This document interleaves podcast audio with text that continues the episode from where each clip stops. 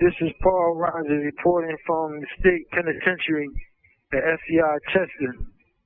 Pennsylvania is one of the few states that life sentences actually means until one's natural life expires. Unlike other states where life sentences carry a number of years and is expected that the lifers will be eligible for parole. This is not the case in this state.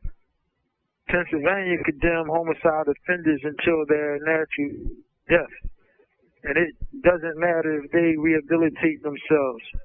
It's understood that each state has its sovereignty to create its own penal codes and criminal statutes.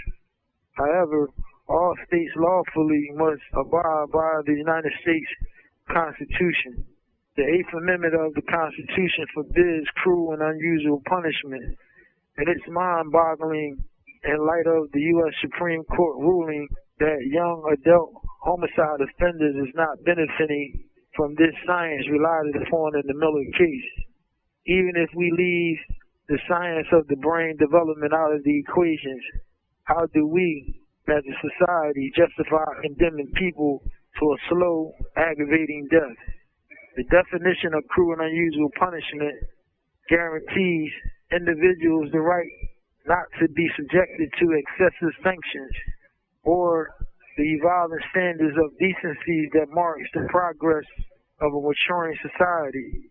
Is this the standards of our society? We really evolving, or is it acceptable to use young adult homicide offenders as fodder for the prison industrial complex? My plea for justice isn't without accountability and responsibility. Lifers just shouldn't be let go.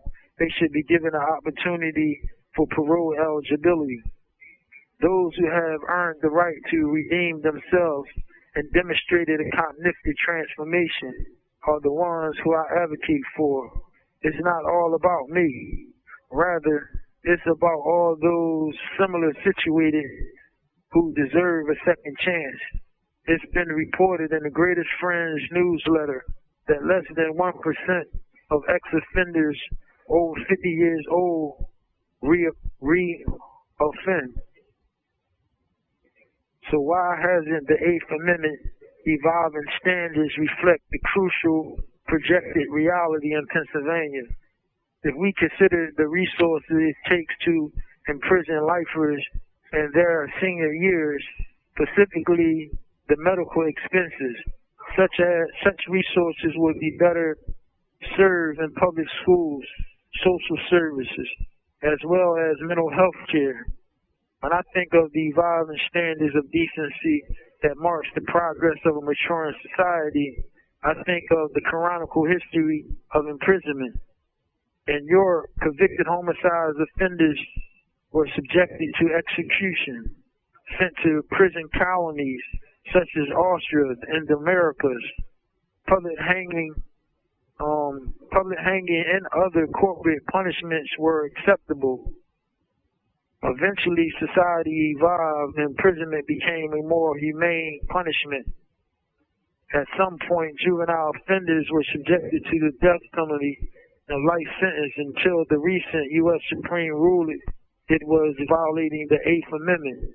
I believe executing and giving life sentence to 18 to 21 year olds are excessive punishment and should strike the consciousness or the conscience of society as morally wrong. I question whether if the majority of Pennsylvanians would even support these sentences if consensus was taken. It has been powerful interest groups and conservative voters who oppose legislation that would make lifers eligible for parole. However, in this majority rule democracy, the state consensus on life sentence being until one's natural death are not supported by the majority, and it should be stricken down. These commentaries are recorded by Prison Radio.